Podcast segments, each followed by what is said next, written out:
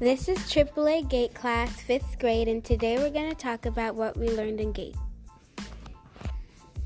Um, today we learned, well, we did, like, we made animals, like, out of different animals. Like, you can mix a human and an animal, or an animal and an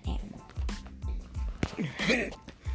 today we learned, like, how to find pictures on the internet and just put them in Google Docs and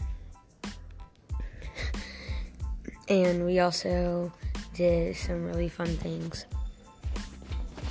Today we did a team challenge and it was about a guy who was stranded on a desert island and we had to make a house out of the materials we had and it was fun because it was a challenge to work with your team.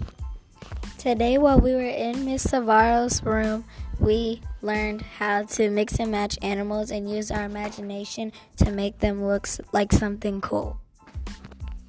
This is fifth grade GATE class AAA signing off on September 12th, 2019.